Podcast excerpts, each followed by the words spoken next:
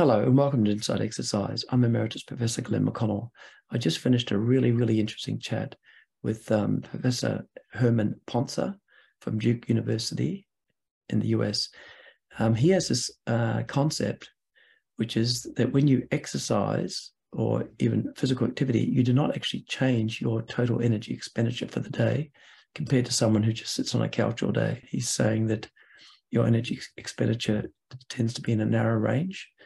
And that when you exercise, what happens is that you reduce your energy expenditure um, throughout the day by affecting perhaps your basal metabolic rate or other processes that we discuss.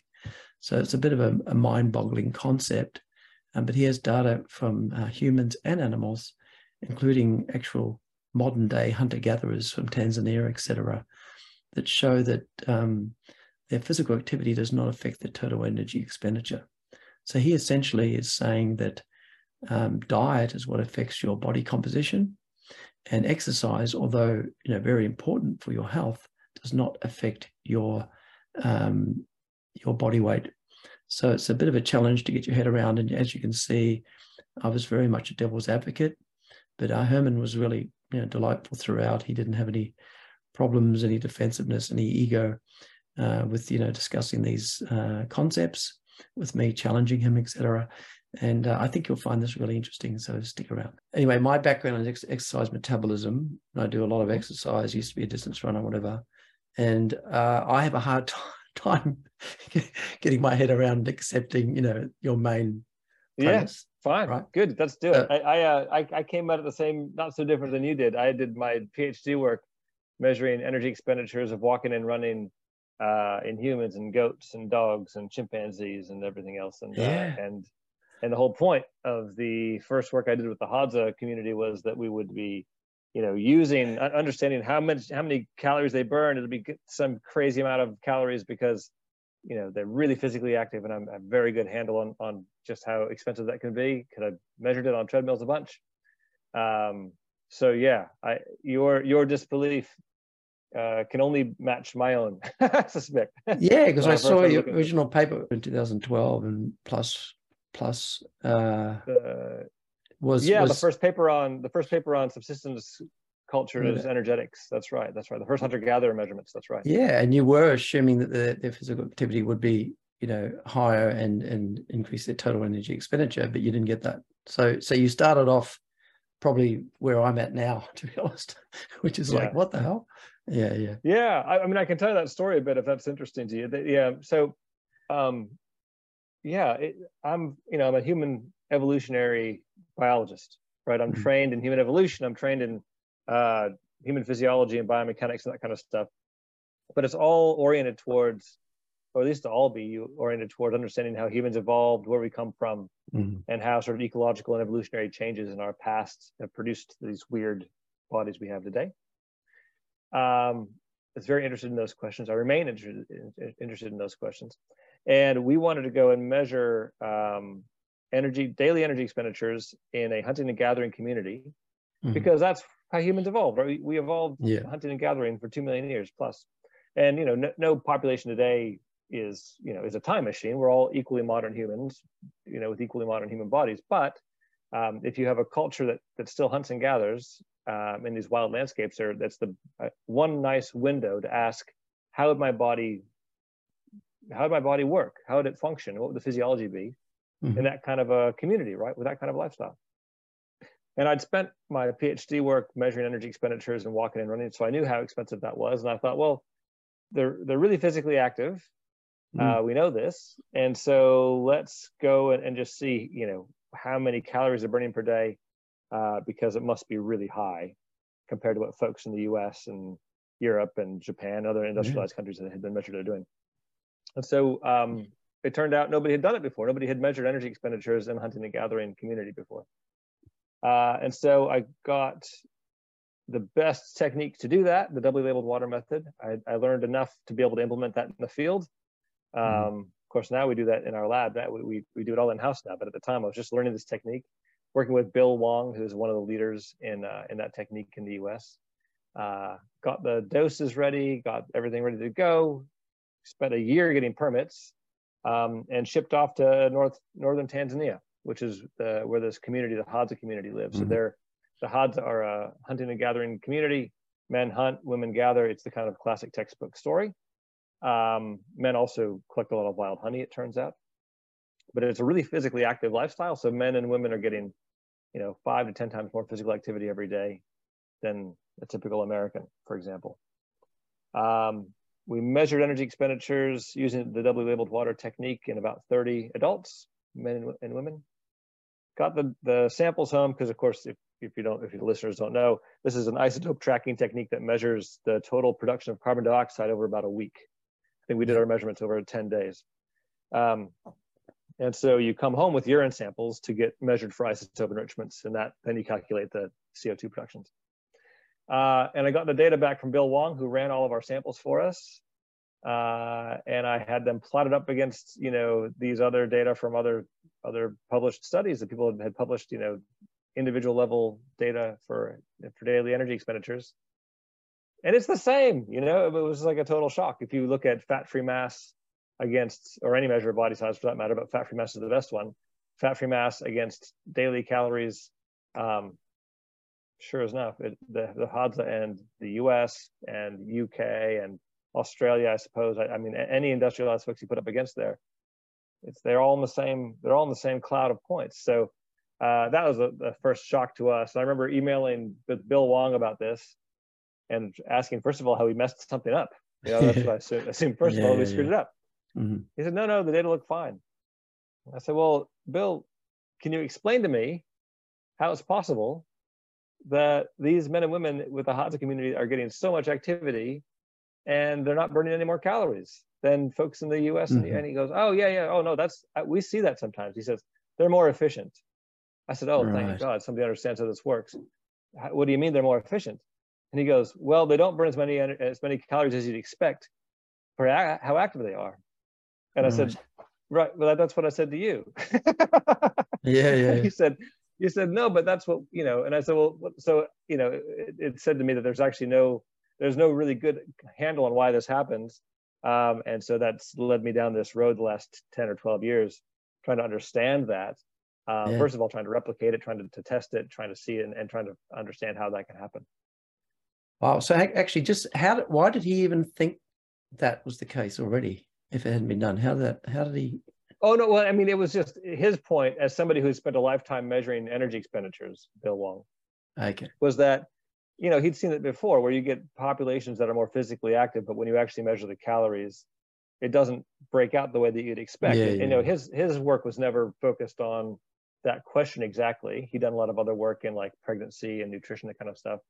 And so he'd never published on that, but you know, it was kind of an open open secret's not the right word, but it's kind of an understanding in people who actually measure energy expenditures, daily expenditures, that you don't always get this co- correspondence between how active people are and, and how many calories they burn. So he wasn't shocked by it. Um, I was, which just I think reflects my naivete going into the, the, the project. Right.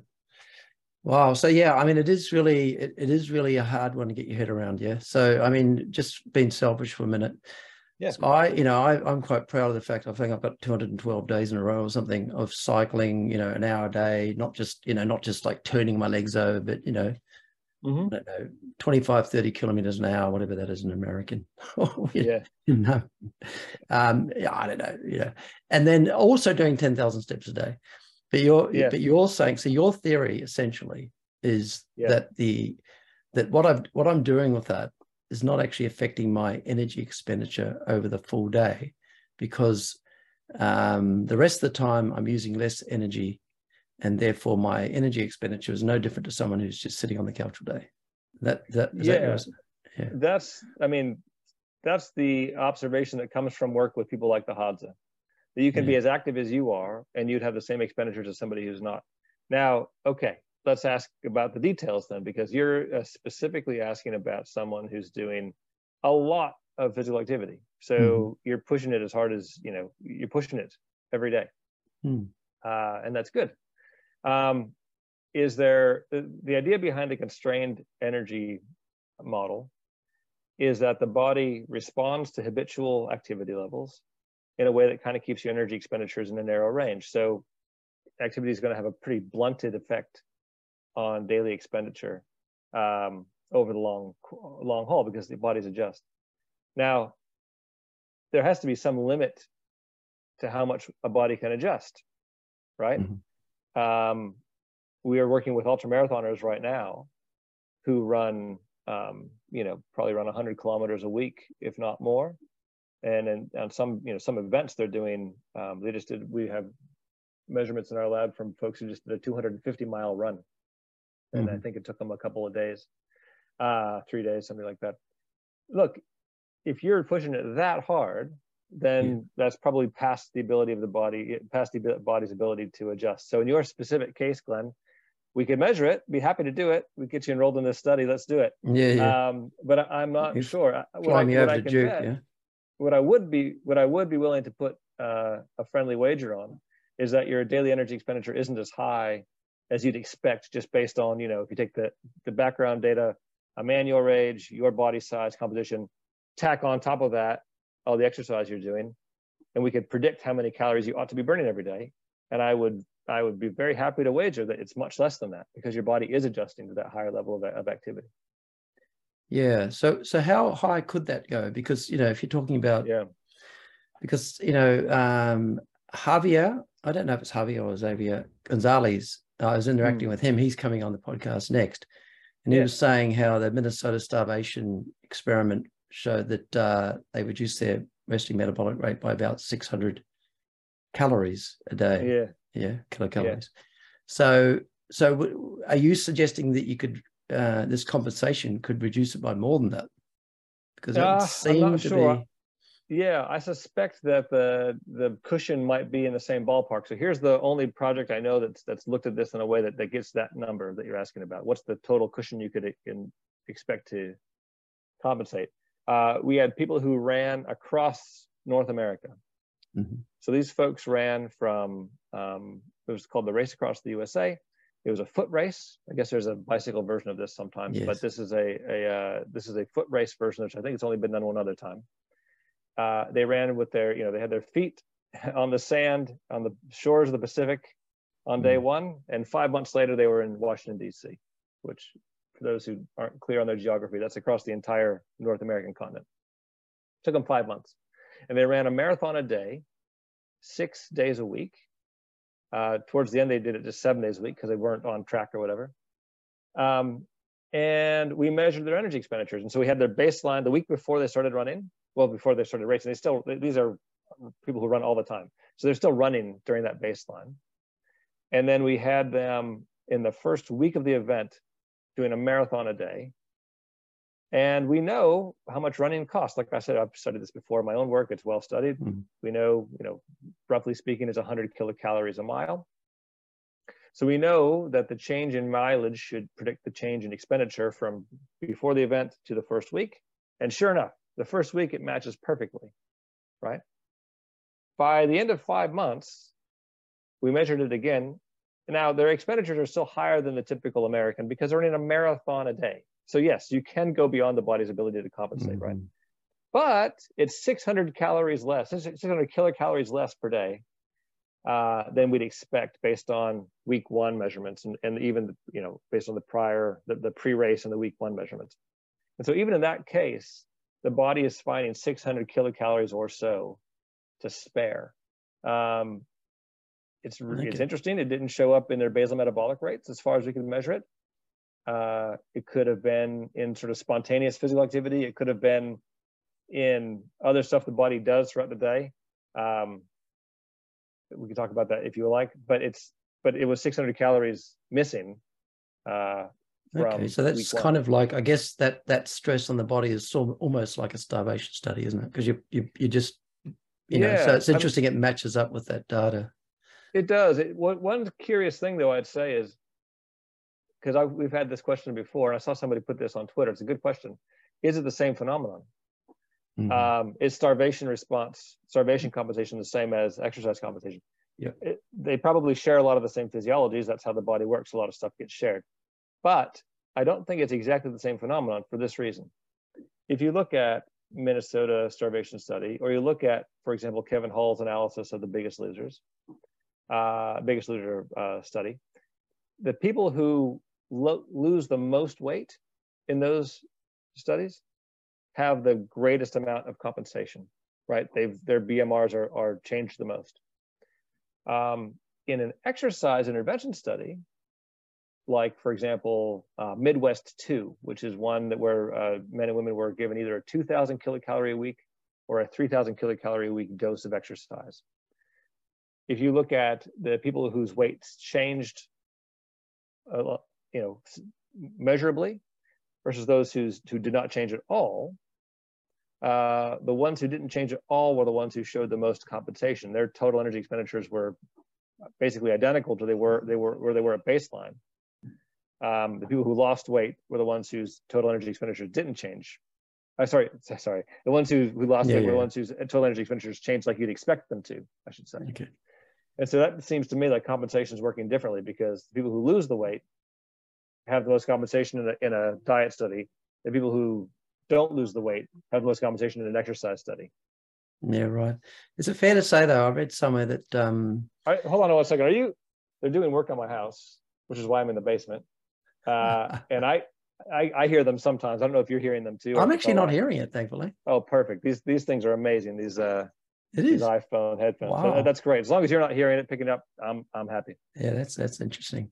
Um Oh, I just lost my train of thought. Uh, yeah, so the Midwest Exercise Two study. I, I read somewhere that that that only a small subset actually had their total energy expenditure measured the with the W label water. Is that fair to say?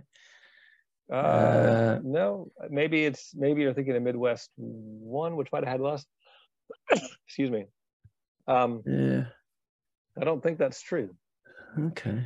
Um, yeah, someone someone I emailed about it said that said um ask him about that. um, yeah, all right, yeah. we'll have a have a look at that and see. Maybe you can respond on Twitter or something. Yeah, so I guess I guess that's the thing. Well, I'll get back to that in a minute. Uh, methodological uh, bits and pieces about the double mm-hmm. labeled water or whatever. But the interesting thing with the biggest loser, I was actually thinking but I didn't realize there'd been a study done on that.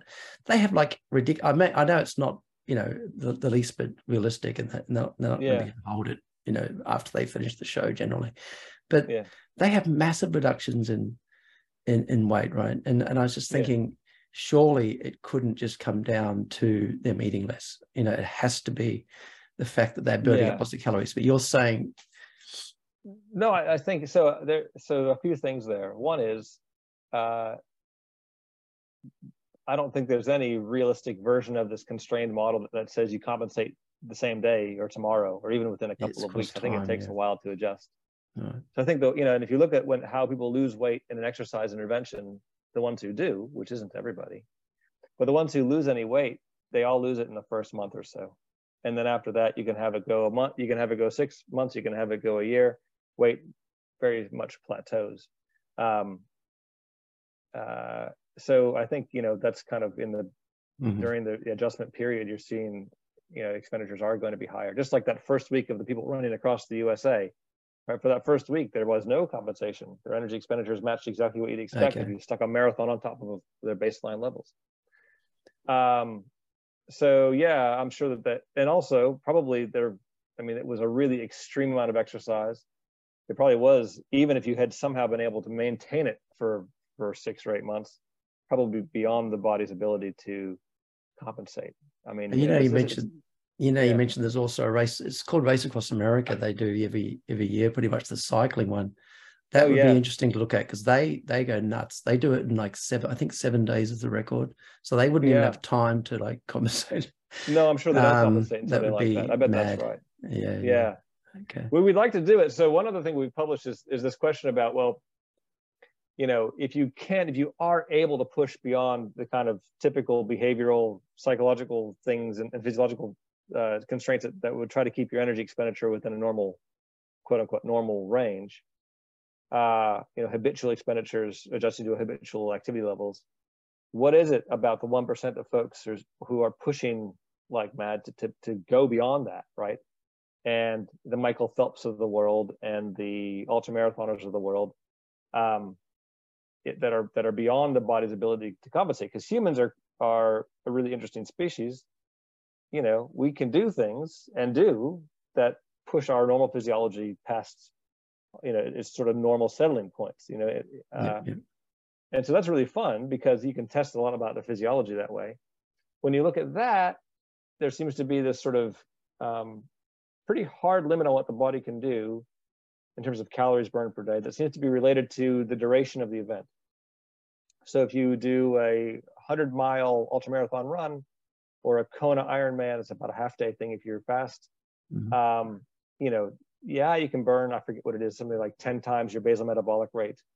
I might not have that exactly right, but something like that uh, for that one one day or so event. You do the Tour de France, it's more like four times your basal metabolic rate is a maximum you can do, and that's about a month long event. Uh, the folks who we had running across North America are a good example of, of something that at that time frame, about five months, they were about three times their basal metabolic rates.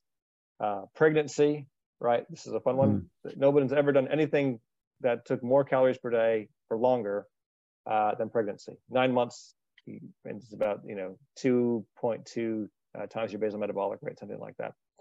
And so we keep on trying to find people to break this ceiling, right? We mm. we think that this is a real a real limit to what human the human body can do. Um, and so it'd be great to get those seven day uh, that seven day event for people going across the U.S. because I'd love to see it. If it's if, if anybody can break that ceiling, it should be them.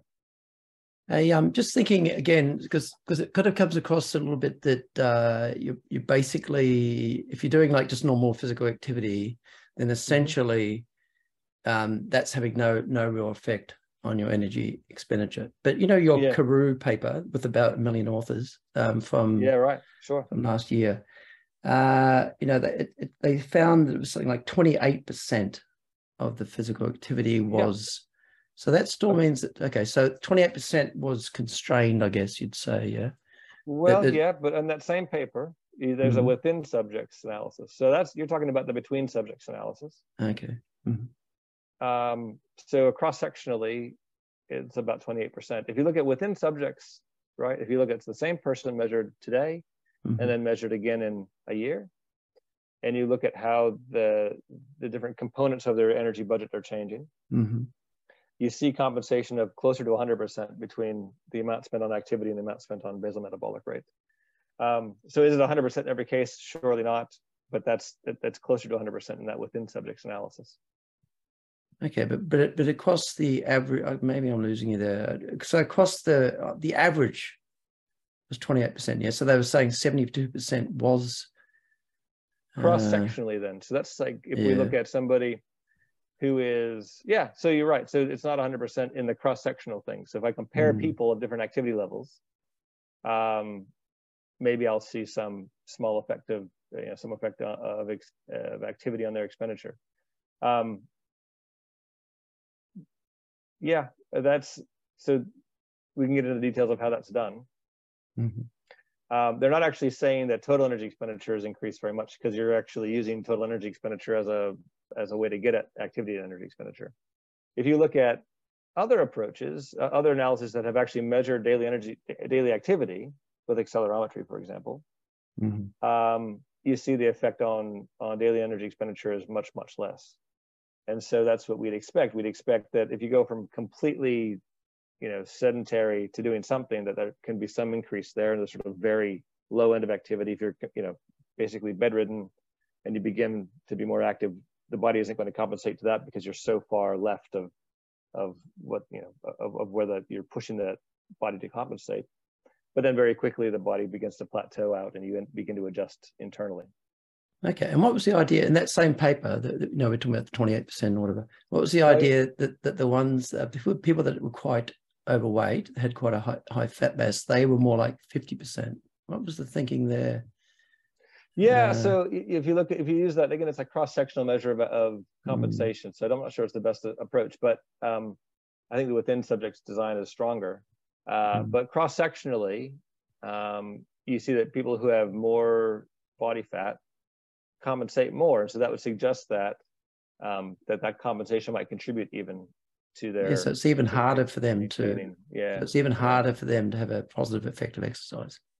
That's that's the idea. Yeah it's funny actually because I just thought about glucose because I've done a lot of stuff with glucose uptake during exercise and whatever. Yeah. And you know, people with type two diabetes during the exercise, they'll go, "Oh, here's a chance." I, I, it's not like the body says, "Here's a chance," but yeah. what it's a chance for the body to reduce its glucose. So the glucose actually goes down during the exercise. So we're not talking about, mm-hmm. you know, increased insulin sensitivity later. So it's the chance for a body to go, oh, let's rectify this problem. You know what I mean? Yeah. But in this situation, you've got people that are overweight, which is not good for your health, just like diabetes and you know, and often, yeah. often, often they have both. But that, but the body doesn't go, oh, here's a chance. You know, we're exercising. Here's a chance to try and lose the weight. It's actually doing the opposite. Yeah, yeah. Because I, I think the body, you know, the systems. There's a whole host of ideas out there about why the body even would would ever be evolved to hang on to more body fat than it really needs. Um, uh, but for whatever reason, it just seems to be the case that, once you've got that fat, the body does not like to lose it. Um, and you could, you know, that, that could be for a whole host of reasons, sort of evolutionarily or physiologically. Talking about set points, you're talking about, you know, evolutionary pressures, which is a whole other discussion. But yeah, you, have got the fat, the body doesn't like to lose it. And so it's, well, you know, I, I think what that says is the pressure has to be on keeping people at a healthy weight, you know, as they grow up and as they grow old, rather than trying to fix problems mm-hmm. after they've they've come up. Actually, just I, I, don't know if you're aware of this data, but this is another one that sort of does my head in. My, my head's could have done in lately. Um, I've read this, this studies done in Copenhagen with with very large groups, finding that mm-hmm. the the optimum BMI for all cause mortality has been increasing over the last 50 years. So in like 19 in this 1970, it was like 23, 24. Mm-hmm.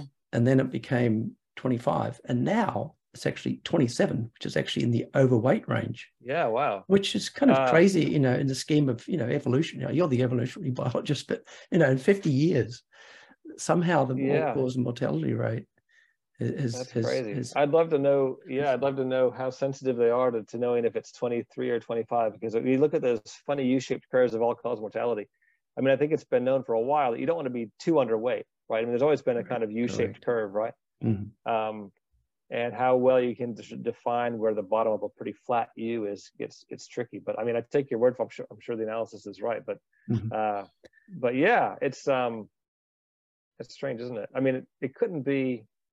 It couldn't really be natural selection happening over that time, could it? It's it's too fast for genes to change and for fitness to affect things. But um, it, it is strange. Mm-hmm. I guess it speaks to maybe infection being a bigger cause of mortality than uh, you know we're able to fix the things like heart disease, perhaps, or not fix them, but treat them, that might have made it worse for you to be at a higher BMI.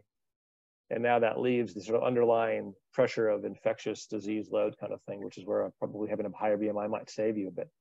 Yeah, right. Actually, talking about infection, it made me think of something else. So, you know, I, you know, I, I said at the start, I'm going to be devil's advocate with things, right? So, yeah, great. Yeah. Um. So, the idea with this constrained model is um, partly that basal metabolic rate or resting metabolic rate decreases when you exercise more. Yeah. Mm-hmm. But you you did say before that you're running across America, there was no change in the yeah.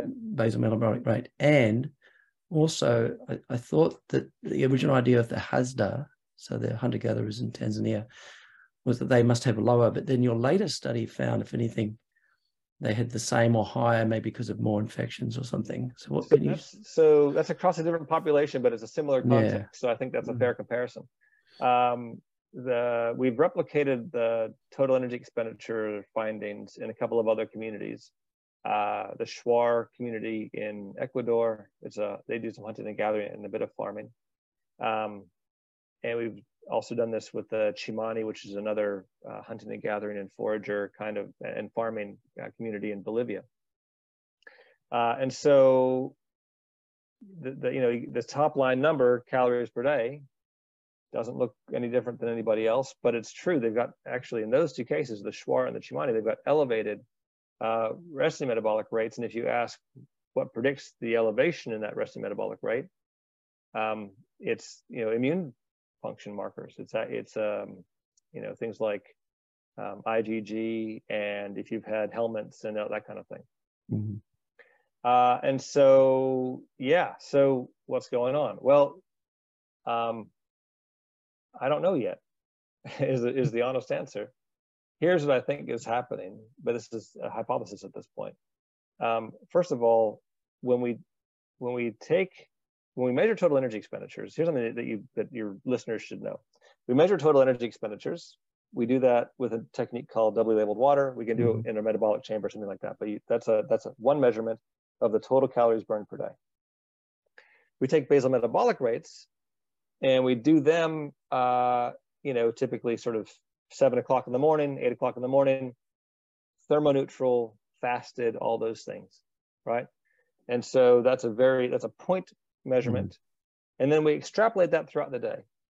And we the assumption is that it, that's unchanged, right? And so if we want to know how many calories you spend on activity, what we typically do is we take your total expenditure, whether you measured, we subtract BMR, we might subtract out some estimated amount of digestion costs, right? Mm-hmm.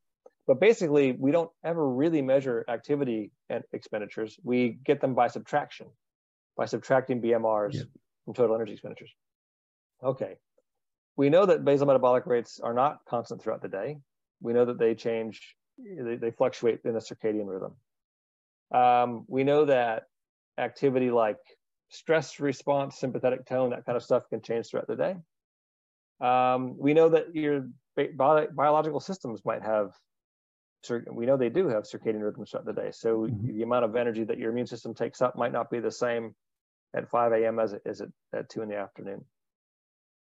Um, and so there's a lot of moving parts that I think could be where the energy savings comes from in as the body adjusts and, and energy becomes constrained.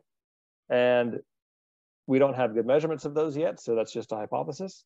Um, we'd like to get better measurements of them, but I think that's how you would end up being able to explain how, um, for example, kids in the Shuar community in Ecuador can have the same energy expenditures, whether they're in a rural, rural community, hunting and gathering, farming with their parents, or are those same kids from the same communities in um, a more urban setting in a small town, small city somewhere where they're going to school and getting their food from the supermarket. Or, and you compare them to kids in the US and the UK and they have the same energy expenditures there too. Even though activity levels are different, even though basal metabolic rates are actually higher with the most rural kids, who are also mm-hmm. the most active, um, yeah, I think basically we just don't understand entirely how calories are spent throughout the day, and our very rough measures of it don't capture what's happening enough to, to get at, where the compensation's coming from. But I don't know that at, at this point. That's the hypothesis. Yeah, it's great. It's great you've been really, you know, transparent about, um, you know, some of these yeah. things that you may not be measuring and may not know. But I guess you could, you could, you could spin that a little bit differently, and rather than saying those things you're not measuring or you don't know might explain it, you could also say that those things may are causing errors that that might be messing things up as well, right? They so, you know, although, yeah. but they, mm-hmm. they those those errors in those pieces aren't accumulating in a way that will affect total energy expenditure. Right, the total energy expenditure measurement is a is an independent measurement of calories per day. Okay. We know what the that's been validated in active and sedentary people. We know the, what the precision on it is. We know what the error is on it is. It's sort of plus or minus five percent. And so, um, you know, in a tiny sample, you know, you get tiny sample, tiny sample problems, but in a big enough sample, um, no, I don't think that the issue is is the method because it's a well validated method. Yeah. So if you're talking about five percent, I guess depends on what your uh, expenditure is, but that could be I don't know 100, 150 kilocalories a day, right? Right. But so your then then the expectation that the follow on becomes aha, you're missing 5%. No, no, it doesn't mean that. I, am not saying right, that. I'm saying you're sort of 5%. at the highest level. Yeah, exactly. At the highest level. And so what, but it's, if you, that's again why you need good samples because the precision for determining a, a population average, for example, is going to be determined by the measurement error and the sample size, right? So if you have 5% measurement exactly. error, which most respirometry stuff things do, you need good sample sizes to be able to really pinpoint. It should uh, should kind of come out in the wash, yeah. But yeah, I, because I, but I guess the averages, yeah. But then I guess it becomes more an average thing rather than an inter individual thing, because you know, in terms of coming out in the wash, yeah, that's better if you're doing averages rather than in each individual because that could be yeah. out. But um, you know what I mean. Hopefully. Yeah, sure. I mean, yeah. you know, I uh I'm in a devil's advocate. That's what I'm doing. That's my job. I, I no, I, I, love it. That, that's fine. But just, the implication though is yeah, wrong. I think. All right. Because the implication is like, well, you've got five percent error, so you don't really know. And the answer is no. Five percent error could go either way. We could also be overestimating. Error is error. Exactly. So we could just as likely, Glenn, be overestimating the energy expenditures of someone who's active as we are that's underestimating them. And that's that's what an average that's what error is. I wonder if you can clarify. I've done some tracer studies, but I haven't done double labeled water. Um, yeah. It's a bit confusing to me anyway. Um, the effect of RER. So I think sometimes you're measuring the respiratory exchange ratio, and sometimes you're not, and that can make a big difference as well to the calculation, as far as I know. Is that something you try and allow for? Often, often it's, it's very difficult, I'm sure, because you've got to. Yeah. So the way measures. that you do it, the best the best way to handle that is to get detailed dietary records of the people that you're working with, because even an RER. So so to for folks who are unsure how that that plugs in, when you get a measurement of calorie, uh, sorry, of carbon dioxide per day, mm-hmm. then to calculate a calories per day out of that, you need to understand something about the macronutrient breakdown of, of the of what the people are burning, yeah. carbs versus fats. And uh, and that's will tell you something about the ratio of oxygen consumed to CO2 produced. Um, a higher fat diet will have a lower ratio of oxygen consumed to CO2 produced. Higher carbs will have a higher ratio. Mm-hmm. Those ratios vary between 0.7 and 1. Um, the uh, you know the standard American diet the RQ is about 0.86, and that has to do with how much fat we eat, RER. how much carbs we eat. RQ, RQ, you've got to measure in the blood. Yeah, I've noticed that in a couple of papers. People say RQ, but RQ is when respiratory quotient is when you measure it in the blood. So you measure the okay. CO2 and the O2. RER is the, the, the proper way of saying. Right. Yeah. yeah, yeah. So, uh, so RER. So then um, you can measure RERs, you know, when somebody's at, uh, in for a basal metabolic rate measurement, for example.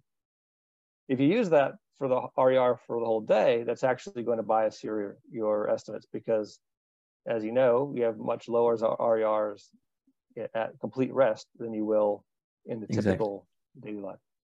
Uh, and so we don't use those. Um, we can use them to kind of, you know, ballpark or, or, or sort of as a check against what we're esti estimating. But what we actually prefer to do is get, again, dietary uh, records for the communities that we work with um, and figure out what they're eating. And then that gives you a macronutrient breakdown that you can use. Uh, yeah. That's better because as long as people are in nutrient stable, you know, nutrient stable, weight stable, which our people are, uh, then that's what that's the better one to use. That's the food quotient or whatever they call it. Yeah. Yeah. Yeah. Yeah. Now, just just yeah, that one thing I was wanting to bring up was energy intake because naturally you've got to think about both sides of the equation, oh, and that's yeah. and that's sort of notoriously hard to oh, measure. Oh, yeah even in yeah, even in uh, rich Western countries and whatever. How do you go about measuring food intake in hunter gatherers, you know, accurately? Well, so yeah, actually, in some ways, it's a better system because um, when we work with the Hadza, for example, we're camped right outside of their camp. We set up a research little research camp station there with a, a, a weigh scale and that kind of thing. Um, and every time they come back from foraging, they forage every day. Every time they come back, they stop by our camp weigh the foods that they brought back to camp. Um, we make a note of what it is, how much it weighed, and then it goes into camp and everybody eats it all. I mean, there's not much food waste and, and everybody shares equally. So we know probably better than a typical American household uh, uh-huh. what people are eating. Um, oh, sorry. So they that, so they bring it back. I thought that I'm imagining these people out walking around just eating berries and things. yeah, so there's estimates of that too. There's some of that. Yeah. It's not uh, it's not the bulk of their calories. Um, and it's not a it's it doesn't seem to be biased. If anything, it's biased towards plant foods, which would you know we would we'd be underestimating RERs in that case, and then we'd be underestimating expenditures in that case. Sorry, overestimated expenditures. Um, anyway, we have measurements of food outside of camp, and we know they're eating outside of camp too. Um, it's not it's not a huge portion of the diet. Uh, in terms of calories, total calories that they eat, um, the daily energy expenditures that we get from the DLW data, the doubly labeled water measurements, have actually been a real boon to that because uh, it's really hard to know how many calories somebody's eating, even when we have our eyes on people almost all day, like we do when we hang out with the Hadza community.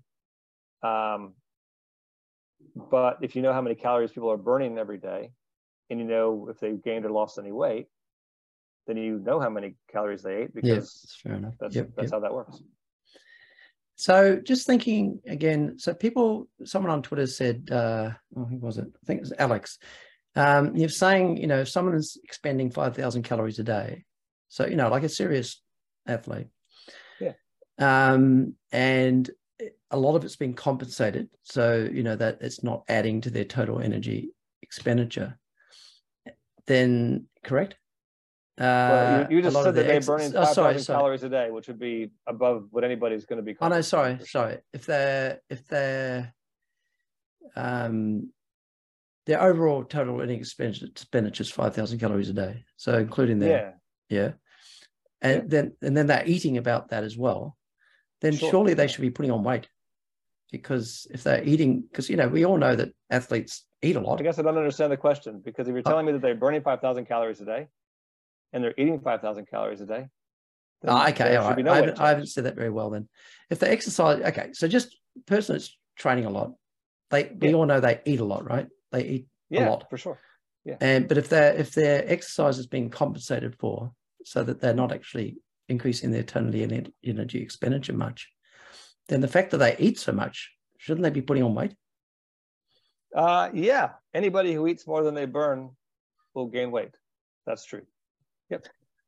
Uh, what I guess what I would say about that is if you're talking about someone who is, uh, for example, like the ultramarathon runners who we have in our study, who are pushing themselves again to run like 100 kilometers a, a week, uh, that's beyond what the body can compensate. And their daily expenditures are going to be above um, you know, typical American, typical Hadza for that matter, typical active person for that matter, because they're pushing themselves to that elite level. I mean, in your example of somebody burning 5,000 kilocalories a day, um, we actually have a big database now, 8,000 some measurements of people across the globe. And I can tell you just how rare it is for Okay. anyone to be burning 5,000 kilocalories a day. Uh, and so, you know, it's yes, can if the question is, can the person be so physically active that they're pushed beyond what the body can compensate to? And, and yeah, it's true, it's possible. We just don't see it very much, and we don't see it across populations. We don't see sort of that's habitual only- activity. But earlier you said it's probably only about 600 kilocalories a day. So someone that's swimming, you know, twice a day or whatever in a training camp, not okay, not a training camp, but just people that swim every day, people that run 10 miles a day. So as you said, that's about a thousand kilocalories. Um, you know, they they would have to be, um, you know, I, can, I, I think I know what you're saying. If Yeah, you're they just- running they- they 10, have to- 10 have to miles a day, yeah, yeah, running 10 miles, like what, what is the amount of, that you can run before you can't compensate any further? Right. So if you're running 10 miles a day, Mhm. let's do this thought experiment. And let's take as a given, we don't really know what the level of compensation that's possible is, but let's take as a starting point an estimate that it's 600 calories a day. You can't, your body kilocalories a day. You can't compensate more than that. Mhm. I don't know if that's true, but let, let's as a, as a beginning Yeah. point. Uh, you're running 10,000 kilo, you're running 10 miles a day. Yep. You're running 70 miles a week. Mhm. Uh, so that's, you know, that's a lot. Um, people with faster math than me can figure out how many uh, kilometers a week that is. But that's seven. Uh, is it, yeah, that's- 110, about 110k a week. yeah, Yeah. there you go, 110k a week. So if you're doing, um, you know, a thousand calories a day, running seven days a week, obviously that's that's 7,000 calories a week. All right, you're burning a thousand calories a day on exercise. Your body compensates to that, 600. so yeah. it's really you know, it's 400 that same as it's about 400 calories a day above day. what we'd expect Mhm. from your weight and size. Um, and so, yeah, you would be in that case, you would be above average. And to maintain body weight, you would have to eat those 400 extra calories a day Mm. compared to somebody who doesn't exercise at all. Um, and that's that's sort of what we're seeing with the ultramarathon runners. They seem to be elevated compared to sort of average folks. Um, Mhm. But you have to be at that level of expenditure before uh, of, of activity before you're really seeing that kind of effect. All right.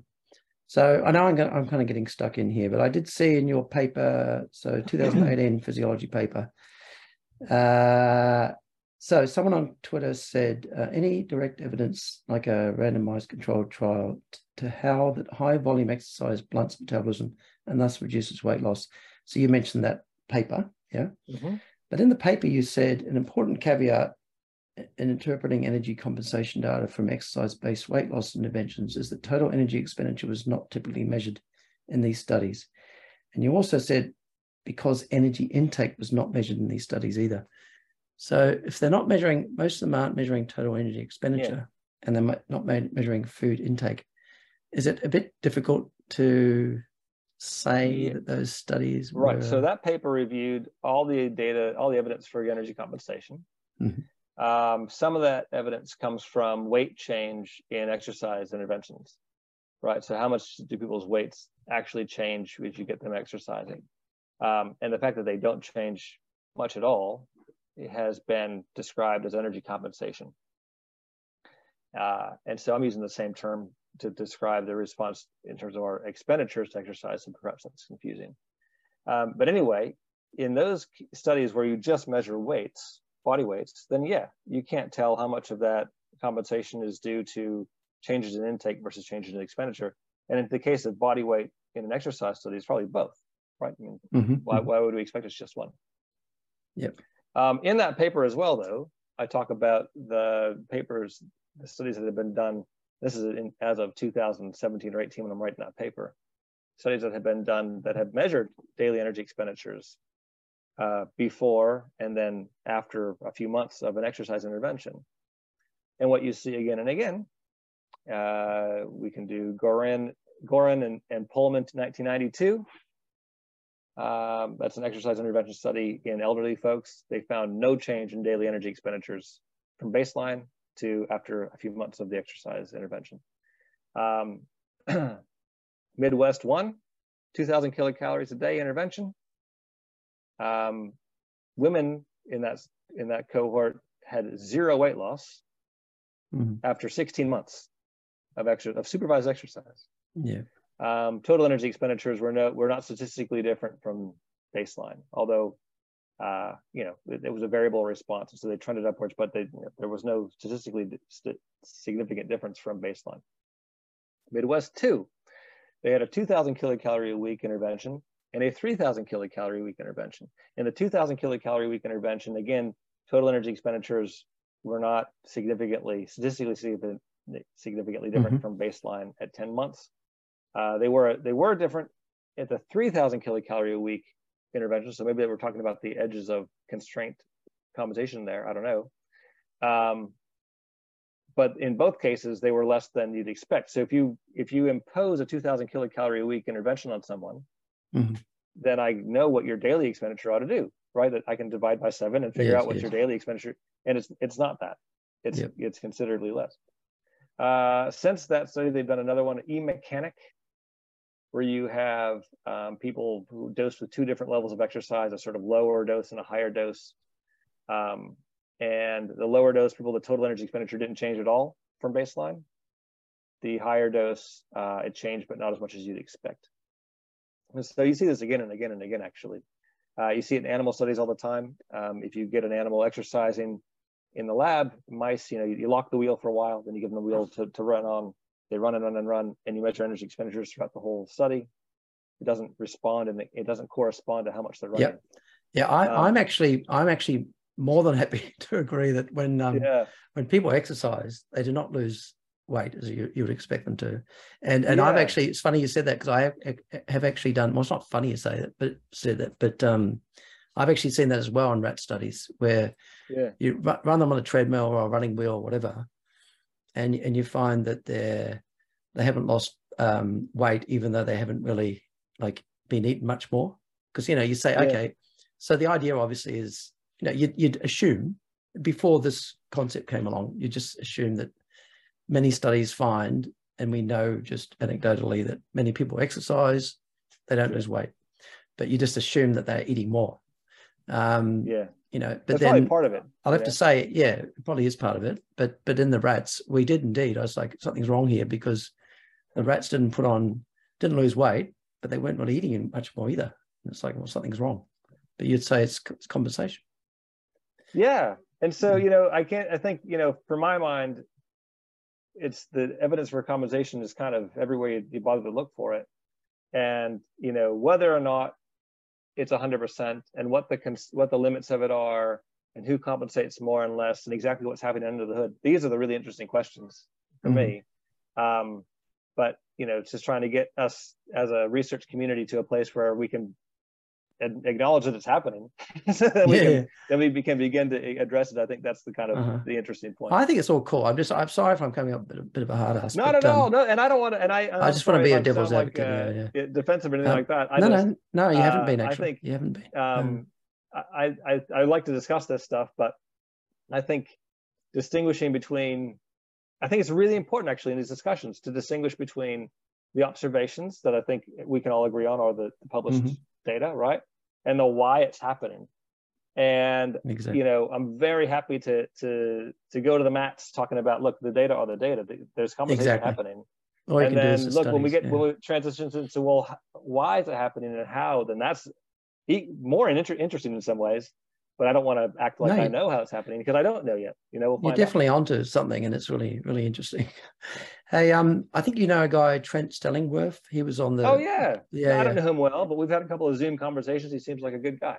Yeah, he, is. he was on the podcast. It sounds like I'm flogging my podcast here, but he was on the podcast a couple ago, um, yeah. talking about his relative energy deficiency in sport. Mm. RED-S. Yeah, I think it's quite similar. Yeah, yeah. So I'm wondering about that because because the idea there is is he he sees, as far as I understand, he sees reductions in in resting metabolic rate, etc., when people are mm. not actually eating enough.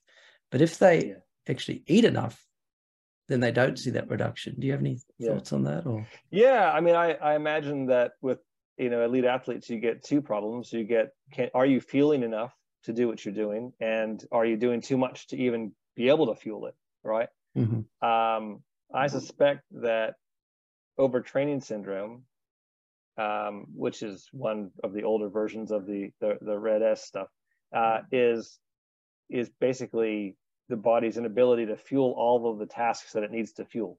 Right? Is a fuel that overtraining syndrome is uh, in part anyway um, a fueling system, a fueling problem. Uh, and so women, for example, who stop cycling right? Stop ovulatory uh, ovarian cycling. And that's the body not investing calories in re- reproduction mm-hmm. uh, because there's not enough calories to go around. You see, there's a the hypogonadal male syndrome that Anthony Hackney here at UNC has talked about. Same kind of thing um, that you see in elite athletes. And I think the the RED-S stuff that Trent's worked on, I think there's elements of that too. Now you can take athletes in those situations, I understand it, this Trent's the expert here, but as I understand it, in some of those studies, you try to fix the problem by feeding the, the athlete more. And it doesn't always work. It doesn't always resolve at least all the symptoms. Um, and I would say, right, because there's limits to how much just throughput you can get. And so you just sort of can't shove more energy into the system. At some point, you're limited in, in, in energy throughput. Okay, yeah. I think I can hear a bit of drilling in the background, but I've actually got. Oh no! I've got Sorry, someone, that was a particularly loud. No, it was only it was only yeah. low. I've got a guy mowing the lawn over there. Can you hear that? I can't. No, yeah. Yeah, good. Um, yes. So the other day I saw one of your talks. It was on online from the obesity conference, and mm-hmm. I think straight after you or before you was Lewis Halsey, mm. and I know you've done work with him. Yeah. I, I, think, unless I messed it up, I think he was saying, you know, with exercise, um, you generally have either no change in resting metabolic rate, or with training, or a slight increase. So I'm just wondering, how does that fit? Or do you agree with that? And how does that yeah, fit with your model? I mean, I, I've looked at some of those data too. I don't see a, I don't think there's any evidence of an increase of it. I mean, other, unless you're talking about if you add muscle mass, right? I mean, these are all sort of size corrected analyses, right? So yes, if, if you got lean more more lean body mass, I guess, yeah. Mm-hmm. Yeah. Um, for your lean body mass, I think if anything, it's there isn't a big change in resting metabolic rate. I think if anything, it goes down. But I don't know. I, I think I think the in general you don't see a change. Um, okay. So yeah, that's a challenge, isn't it? Because that means that the compensation has to be coming from somewhere else. Um, again, these changes in how RMR changes throughout the day we're not capturing that when we measure it at one time in the morning. Um, we're not getting you know, it, it's well, people used to blame this on changes in spontaneous activity, right? Mm-hmm. The, the Jim Levine NEAT idea, non-exercise activity thermogenesis, that becomes less of a plausible explanation, um, at least for the whole situation, the whole phenomenon, uh, as we get better with accelerometry, right? I mean, most of the the NEAT idea was sort of born from this lack of of measurement. Uh, we didn't have accelerometry measurements, and so we said, well, sure, the person's exercising from 4 p.m. to 5 p.m., but we don't know what they're doing the rest of the day. Well, now we do mm-hmm. know what they're doing the rest of the day, right? Uh, that's what accelerometry gives you, and it's it's imperfect, but um, it doesn't seem that that's always a good explanation for what's going on. Uh, it isn't perfect. It annoys me because when you have those hip, I think you quite often do the hip mounted ones, and uh, yeah, you ride your bike well, and it says you're doing nothing, and you're standing around. Have a standing desk that says you're doing nothing. You know. Yeah, no, we have a yeah. we have this issue with uh, people who we work with in you know in Bolivia, for example. Not my work, but uh, the uh, people who work with the Tsimane, and a lot of the work they do, they're either sitting or squatting, and they're like doing all kinds of really hard exactly. work. You know, and you could never tell it from an accelerometer. It's it's getting nothing for it. Yeah. Hey, just something totally different. In your talk, uh, I was talking about uh, your talk was a lot about diet. Yeah. I just want to, while I've got you here, this another thing that did my head in. You said but when you cook potatoes, it like doubles the uh, energy density. How, how, does that how does that happen? Yeah, well, those aren't my data. That I'm I'm I'm uh you know I'm reading the published data in that slide, but so um my a friend of mine and a colleague, Richard Wrangham, has done a lot of work on the advantages of cooking and the importance of cooking in human mm-hmm. evolution. Mm-hmm. Um, and you know, he's he trots out all these data all the time, and, and they're all pretty interesting. Um, and one of them is if you look at the amount of uh, you know digestible metabolizable energy in a potato, okay. it it's uh, doubles. I mean, by I'm sure it probably varies by the potato and that kind of thing, but you know, on average, you get sort of twice as many calories per bite, and that's because if you don't cook it, then um, the those starches are, are locked up in a form that you can't digest. I don't I don't understand the chemistry of potatoes well enough to explain exactly how that happens so to such a huge degree. Um, but basically, you're you're processing the the starch and the fiber, the insoluble fiber. I believe. It's crazy, huh? It all right, is. So, um, all right. So we should eat our potatoes uncooked, but then you probably get a sore stomach you get a sore stomach and you wouldn't put on as much weight, would you? But I don't know if that's uh, going to catch on. Yeah. So okay. So just coming back, I guess we haven't talked about food intake that much. So, so I know your idea is that basically food intake is what determines your body weight. Yeah, essentially. Yeah. And then exercise, yeah. you're saying that that diet and exercise are two very different things, but they're both important. You're not saying exercise isn't important. Okay. Thank you're not you, saying right, exercise no. isn't important. You're saying diet's what's probably going to determine your body weight. And then exercise yep. is very important for your health. Correct. Yep. So yeah, you, are right. you're happy with that. um, yeah, I guess, yeah. but I guess diet's important for your health as well. Um, sure. And exercise, you know, like people say, if, if you lose weight, then exercise is great to keep it off. Exercise is good to help keep your lean your lean mass up while you're losing weight with the diet. I mean, you know, these things interplay. But uh, in terms of just the clear message would be, if, if I had anything to do with it, be diet for weight and exercise for everything else. Diet for weight and exercise for everything else. Okay. So so me getting leaner when I was doing all that exercise that I've been doing is mainly because I'm actually eating less. I mean, well, I mean, it depends. Again, if you're uh, if you're exercising at like Olympic levels, no, I don't know no, what you were doing. Uh, no, then... so just say I was on the 600. Just say I was I was actually just magically doing 600 calories a day. So you've compensated um, completely, right? Yeah. Yeah. So so the only reason I've lost weight is because I'm actually eating less now than what I was when I was doing nothing. Yeah. I mean that's that would be the big uh again maybe there's some adjustment period uh, when you start the exercise program that kind of thing. but yeah, the big change in your weight's been been your diet. That's what I would argue. My wife wouldn't agree. we tend to go through the. We should look at my food bill, our food bill, since I've been doing more exercise. That's another way. My wife it. would tell you that um, my wife discovered this thing, bar Three, which is kind of like a Pilates sort of thing, but it is much more intense. she loves it, and she's never been an exercise fanatic before, but she almost is now. That she goes three or four times a week, and her weight has not changed a bit. and she yells at me all the time. it's She your says fault. It's my fault. Yeah, exactly. if you didn't have that theory, she would be slim as. yeah, that's right. So, what about hunger? I mean, we've been going for a while here. Are you okay to keep going for a little bit, or I'm all right. At some point, I'm going to have to take about uh, maybe if in about like at 4:30 my time, if we can break by then, I can go get my kids and that kind of stuff. From how long is that away from now? How- how- 25 minutes or so. Okay. We haven't talked much about um, hunger and Yeah. appetite and whatever. Yeah. Can we talk about that a little bit? So, you know, that's another complication, I guess. Um, yeah. Hmm. I mean, I don't know. It's not the work that I focus on in my lab, uh, Mhm. hunger and satiety. I am, you know, impressed by work that's been done uh, in other labs. I mean, if you, uh, Susan Holt, for example, uh, a researcher in Australia, looking at satiety indices and that kind of thing. Yeah, you know, what, if I give you 100 kilocalories of food in different forms, uh, what keeps you feeling full the longest? I mean, I think that's really important work. Uh, that and other kind of research like that points to, you know, protein being particularly satisfying. Um, you know, fats can be, fiber definitely is. Um, fats and carbs actually, I think, get you in trouble because they might be filling, but they, the calorie, the, the, the amount that they fill you up for how many calories they have is actually not a good ratio. Uh, I said that badly, but you know, in other words, you want proteins and, and fiber to fill you up on fewer calories. Yeah, yeah. So, I mean, what do you think again about? Okay, what another? I've a lot of things to do in my head at the moment. Um, so there's a guy here, Joe Proietto, and I know there's others that that think similarly. That says, you know, if you try and lose, uh, this isn't really your area, but I'm just throwing it at Yeah. you as maybe evolutionary or something.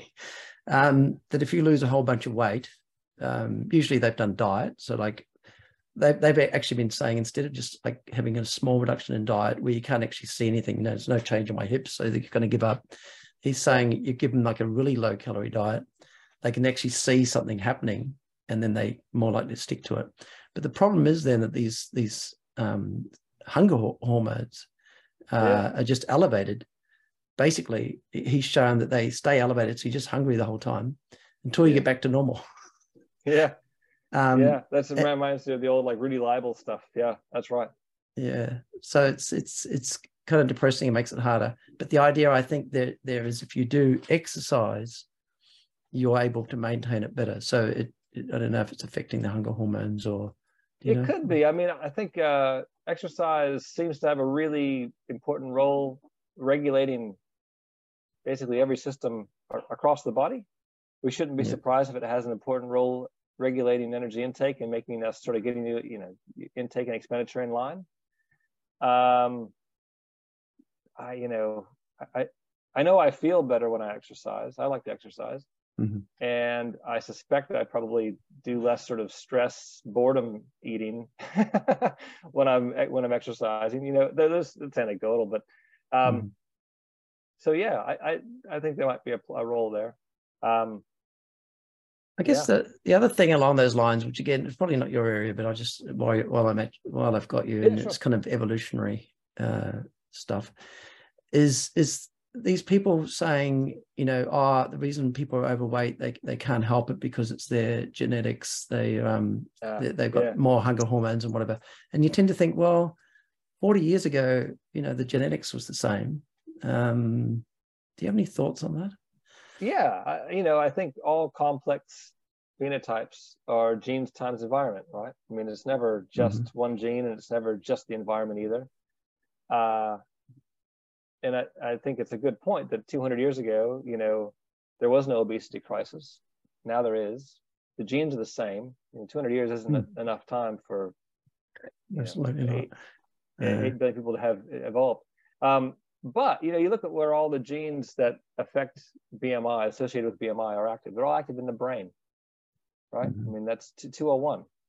Uh, and so that suggests to me, along with you know work like by Kevin Hall looking at processed foods being really critical for you know, Yes. people overconsume processed foods, uh, highly processed foods. You know, there's something about the way our brains are sensing the food around them, food available, uh, and how much they eat and how much they push us to eat. And they're getting it wrong. You know, there's something about our food environment today Yeah. Okay. That kind of pushes us to overconsume. My, I have a a, a uh, brother-in-law who's in finance, and uh, I wish I was in finance sometimes because he seems to be doing a really good job of it. But he says, you know, he, he has this analogy. He says, uh, uh, you know, the market's like everybody's standing chest deep in water in, in the ocean. Yep. And when the tide goes out, you see who's wearing pants. you know, when everybody, when the market loses money, yeah, you see yeah. who's been lying the whole time, you know? Right. Uh, and it's a bit like that, I think, with the food environment and obesity, right? So 200 years ago, we were all chest deep and you couldn't tell who had the alleles that were going to likely to, to push you to overeat. Yeah, that's true. Mm-hmm. And the tide goes out, and now we find out, oh my gosh, look at all these people who, who are. That's true. So, so the genetics hasn't changed, but but it's yeah. fair to say that that when we were hunter gatherers, we weren't getting this ultra processed food and all this yeah crap. You know, I think even just 200 years ago, I think even you know 1800s, exactly. 1700s, I think it wasn't so bad. Yeah. Yeah, exactly.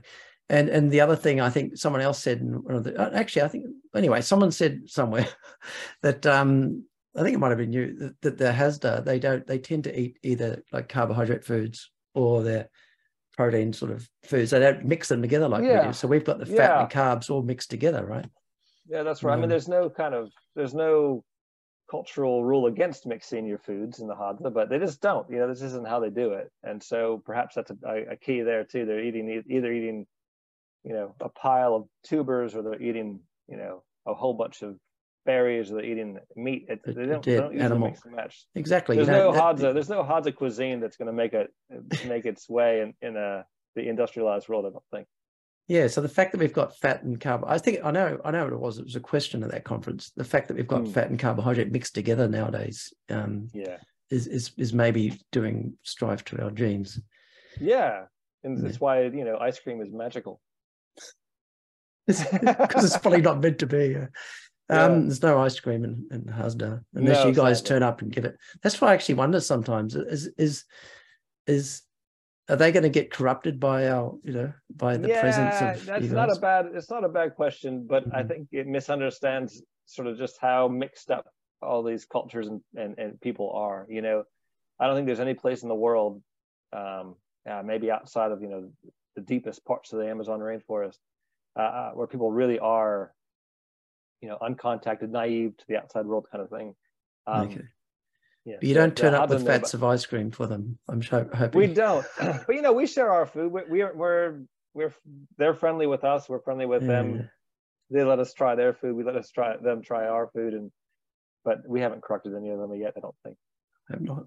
Okay, so one thing I didn't say, and we should have probably said it right at the start, is it's kind of been like an assumption that that you've got your physical activity and then you've got these other things. So we've talked about basal metabolic rate. Do you want to just go through because I know you talk about immune, you know, yeah, reproduction. Just can you just talk a little bit about the different um, components that go into the energy?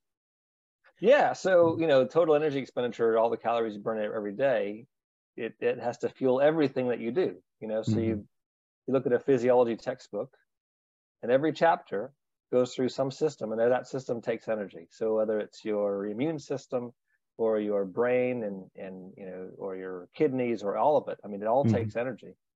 Um, when we measure a basal metabolic rate, that's your body's sort of lowest rate of energy expenditure. You're there lying on a table, thermoneutral, fasted, not stressed out. Um, that's sort of the minimum amount of energy that your your your uh, organs can burn. But um, as you go through the day, you add on top of that uh, physical activity, so your muscles burn energy, um, and also, you know, the arousal of being of interacting with other humans, of being stressed out, of being if you're if you're in a cold environment, you need to stay warm. Um, even just the basal metabolic rate itself fluctuates throughout the course of the day in a kind of circadian yeah. way. And so, you know, there's all sorts of things going on in your daily energy expenditure that we don't have a great way to measure. Um, activity we can do pretty easily. Physical activity we can do pretty easily. Basal metabolic rate we can do quite reliably. The rest of it's hard to do.